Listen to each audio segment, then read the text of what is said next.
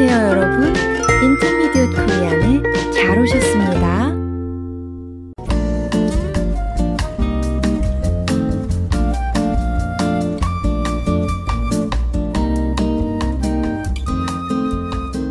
여러분, 안녕하세요. 사뿐사뿐 민쌤입니다.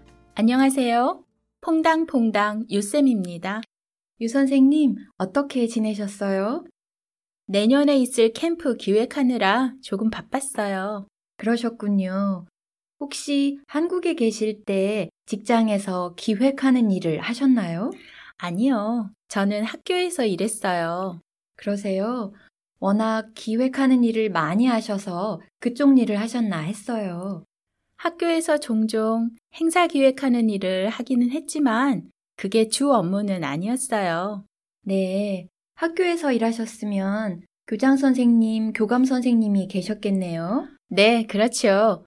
민 선생님은 어떠세요? 저는 출판사 편집부에 있었어요. 아, 그러세요. 그럼 직장 내에서의 호칭에 좀 익숙하시겠네요? 아주 조금요. 출판사가 크지 않아서 제 위로 부장님 한 분하고 바로 사장님이 계셨어요. 편집부 외에 다른 부서도 있었을 것 같은데요? 네, 영업부도 있었고 제작부도 있었어요. 그럼 그런 부서에도 부장님이 계셨나요? 네, 그리고 부장님 아래에는 과장님이 계셨어요. 그러니까 사장이 회사를 대표하는 제일 높은 분이고 그 아래로 부장, 과장이 있는 거네요. 맞아요. 과장 아래는 대리고요. 아, 그렇군요. 그럼 처음 회사에 들어가면 뭐라고 부르나요? 처음 회사에 들어가면 사원이 된다고 해요. 아, 회사원이라고 할 때 그 사원요? 맞아요. 그런데 사원을 부를 때는 그냥 이름에 씨를 붙여서 누구누구 씨라고 부르는 것 같아요. 그렇군요. 다른 호칭들은 성을 앞에 붙이고 끝에는 존칭을 나타내는 님을 붙이잖아요. 네. 김대리님, 서과장님, 박부장님, 이런 식으로요. 아, 그럼 지금까지 말씀해 주신 호칭을 정리해 보면 사원, 대리, 과장, 부장, 사장. 이렇게 되나요? 맞아요. 과장과 부장 사이에 사장이라는 직위가 있기도 하고요.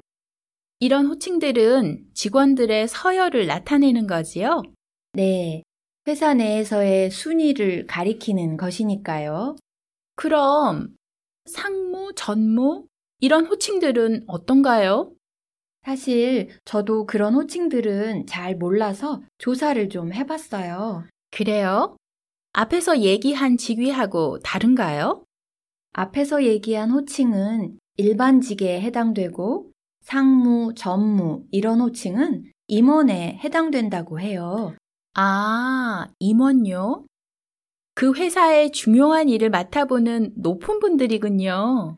맞아요. 순서대로 얘기하면 상무, 전무, 사장, 회장 이렇게 돼요. 그렇군요. 사장도 임원에 속한다고 봐야겠군요. 네, 그렇지요. 그런데 드라마를 보면 본부장님, 팀장님 이런 호칭도 나오더라고요. 맞아요. 주로 잘생긴 남자 주인공이 본부장님으로 나오지요? 그렇죠. 이런 호칭은 우리가 지금까지 얘기한 직위하고 다른가요?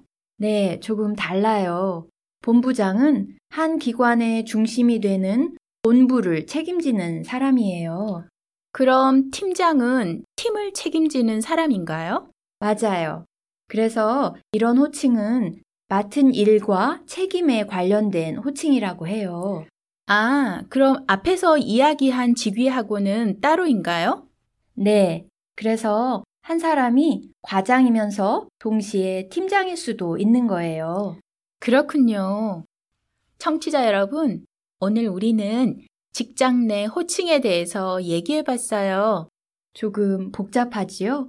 저희 한국 사람들에게도 조금 어려워요. 그러니까 드라마에서 이런 호칭들이 나올 때 임원인지 아닌지 정도만 구분하셔도 돼요. 누가 더 높은 사람인지 아는 정도로요.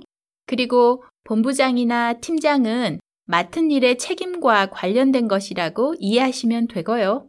그럼 여기서 여러분이 꼭 기억하시면 좋을 단어를 정리해 볼까요? 네. 오늘은 기획, 업무, 책임. 이렇게 세 단어를 골라봤어요. 기획, 업무, 책임. 그 뜻과 예문은 아래에서 확인하세요.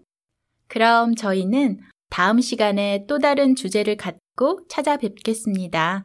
안녕히 계세요. 안녕히 계세요.